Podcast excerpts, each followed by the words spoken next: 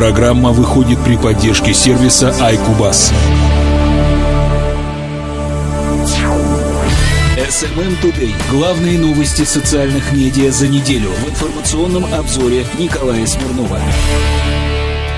Добрый день, уважаемые коллеги. Это программа SMM Today. И сегодня мы с вами изучим, какие последние новости произошли в социальных медиа 6 по 12 апреля. Ну что ж, поехали изучать, чем порадовал нас Facebook, Twitter, LinkedIn, YouTube и все остальные. SMM Today. Все самое интересное из новостей соцмедиа. Первая новость Facebook.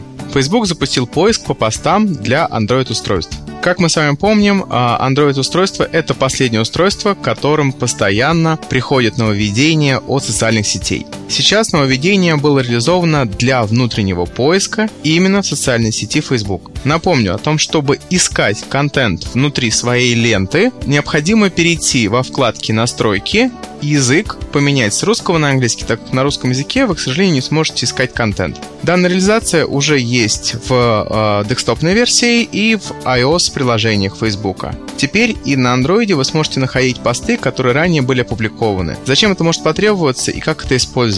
А, так как на Facebook довольно-таки э, сложно реализован поиск, и он довольно-таки э, корявый, к сожалению, то данная реализация позволит вам подписаться на нужных людей, на нужные паблики, сообщества, группы и находить нужные упоминания, допустим, по вашей компании или непосредственно по тем ключевикам, которые вам интересны. Так что используем данное нововведение для отслеживания публикаций, для поиска каких-то интересных вещей, которые вы публиковали ранее или кто-то публиковал ранее. Но для этого необходимо изменить язык поиска. Опять же напоминаю вам про это. SMM Today. Вторая новость Facebook. Facebook запустил мессенджер для веб-браузеров. Как мы с вами знаем, принудительно у всех теперь стоит приложение Messenger на мобильных устройствах. А теперь Facebook не останавливается на достигнутом и предлагает нам реализовать и использовать Messenger уже непосредственно в десктопной версии с помощью веба. А данное приложение не будет принудительно устанавливаться и внедряться в нашу жизнь, оно будет по желанию. Как, в принципе, сообщает вице-президент компании по продуктам Дэвид Маркус, а, данное а, приложение не будет заменять именно внутренний функционал сообщений Facebook, поэтому можем с вами не пугаться о том, что а, раздел сообщения пропадет из Facebook. Это будет как дополнительный модуль, когда мы с вами не хотим находиться именно внутри Facebook, не хотим смотреть с вами новостную ленту, уведомления, добавление в друзья, а хотим только непосредственно взаимодействовать с нашими пользователями, которые нам пишут. И нам неудобно пользоваться мобильниками. Так что мессенджер теперь у нас как удобный инструмент есть также и в вебе непосредственно на десктопных версиях. В принципе, применение данного продукта понятное. Для того, чтобы туда войти, нужно, как всегда, стандартно ввести свой логин-пароль от Facebook. Это были новости Facebook, а теперь плавно переходим к последним новостям Твиттера. SMM Today. Подробности событий в мире социальных медиа.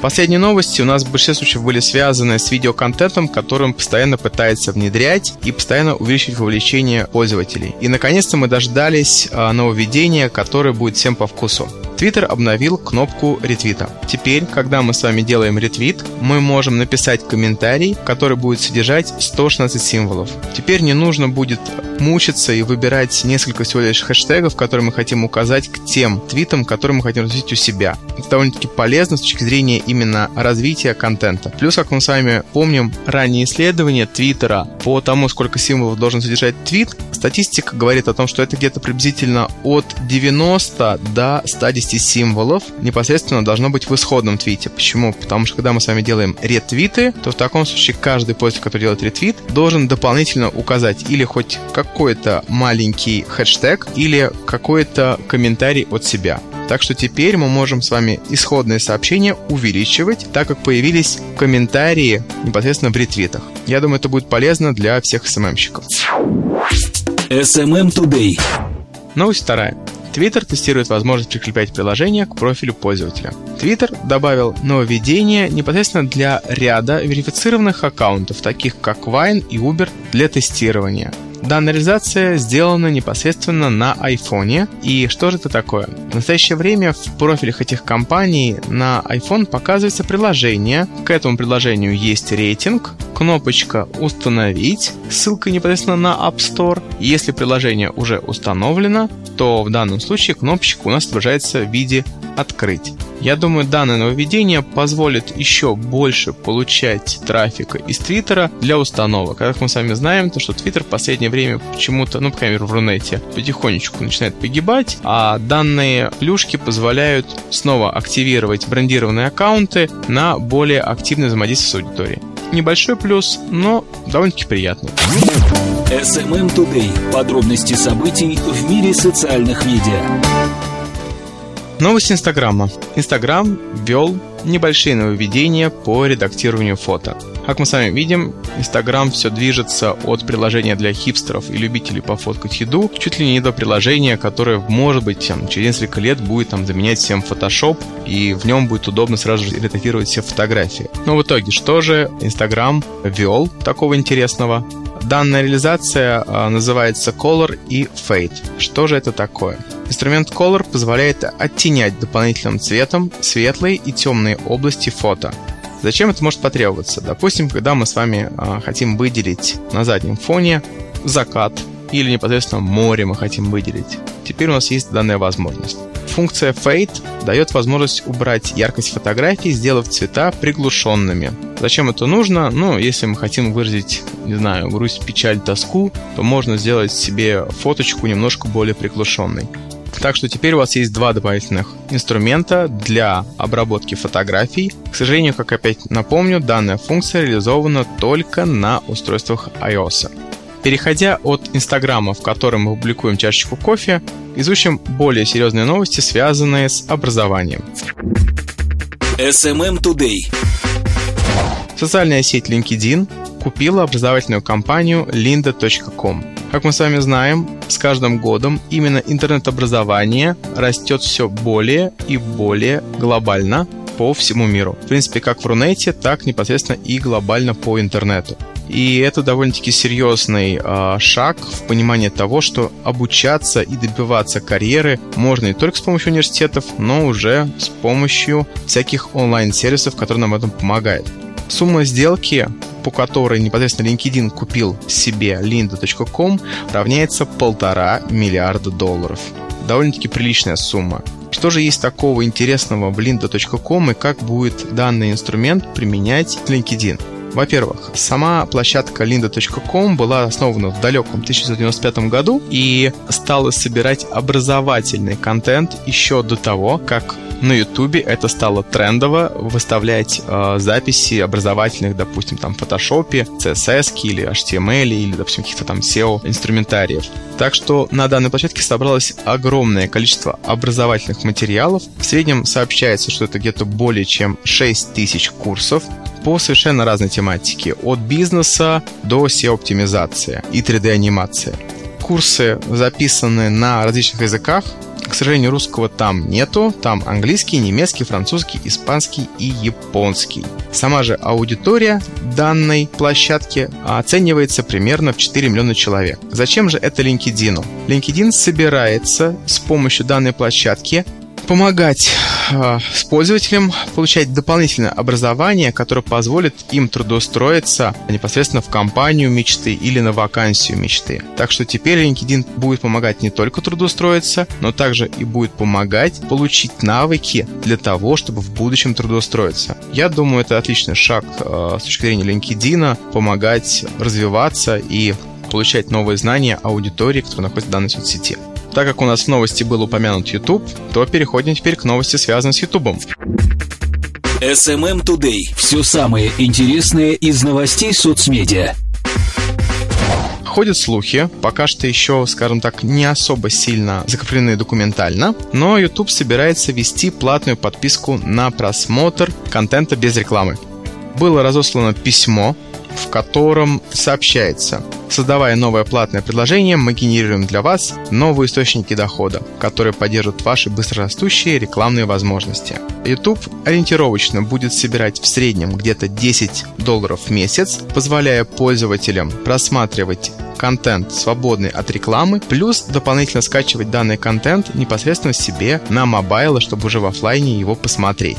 Зачем это делает YouTube? Понятно, что с помощью данного нововведения, во-первых, он будет собирать и определенные дополнительные доходы, плюс дополнительно он упростит взаимодействие а, определенной части аудитории с контентом на YouTube. Допустим, мне было бы очень удобно а, скачивать себе на мобильник в офлайн просмотр ролики, чтобы смотреть эти ролики, пока я еду, допустим, с работы домой. При этом, наверное, ключевая еще особенность, там, где мобильный интернет, а в особенности в Рунете мобильный интернет все-таки не так сильно еще развит, развит, это позволит э, еще больше пользователям потреблять контент с YouTube. Так что я думаю, это довольно-таки хороший шаг по улучшению взаимодействия аудитории на YouTube и дополнительные доходы, как для самих пользователей, которые генерируют контент, так и для Гугла, который на этом зарабатывает. Это были новости, которые были связаны с основными соцсетями. Мы с вами видим то, что, как всегда, это были глобальные игроки на рынке. Наши, к сожалению, игроки, такие как Facebook, Одноклассники, нас не радуют